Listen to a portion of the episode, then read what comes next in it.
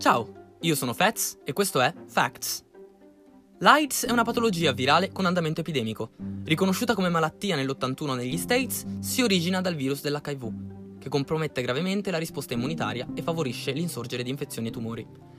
È comune il preconcetto che l'HIV riguardi quasi esclusivamente la comunità gay, e tuttavia nel 2019 in Italia il 50% dei nuovi contagi era rappresentato da persone etero, mentre secondo i dati OMS a livello mondiale, a fronte del 23% di contagi costituito da uomini non eterosessuali, che non è comunque poco, eh, visto che siamo solo il 2% della popolazione, le persone etero rappresentavano, con il 65%, il gruppo a maggiore incidenza.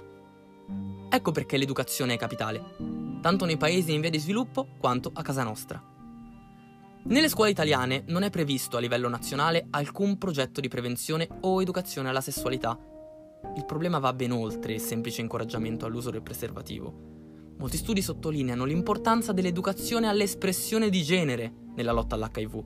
Ad esempio, per eradicare lo stereotipo macista che associerebbe la mascolinità al numero di partner sessuali o all'idea di forza e invulnerabilità, persino verso le malattie sessualmente trasmissibili.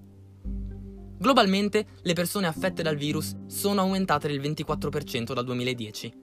Sono 38 milioni, di cui più di 23 nella sola Africa subsahariana.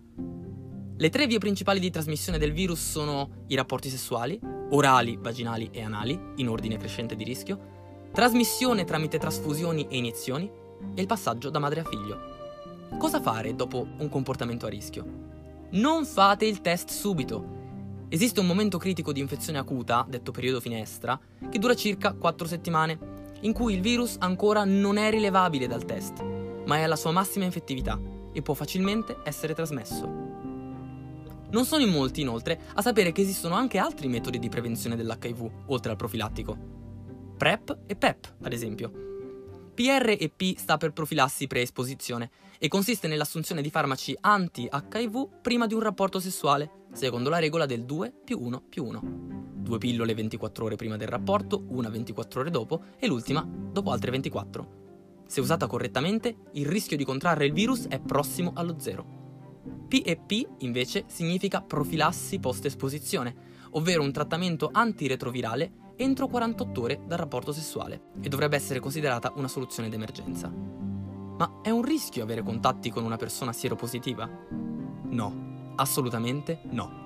Baci, abbracci, vale tutto.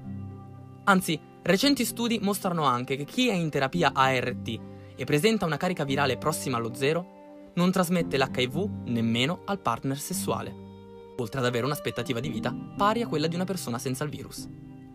Essere in possesso di queste informazioni è fondamentale, perché molte persone sono ancora stigmatizzate ingiustamente per la loro condizione. Dall'AIDS non si può guarire, ma dall'ignoranza sì.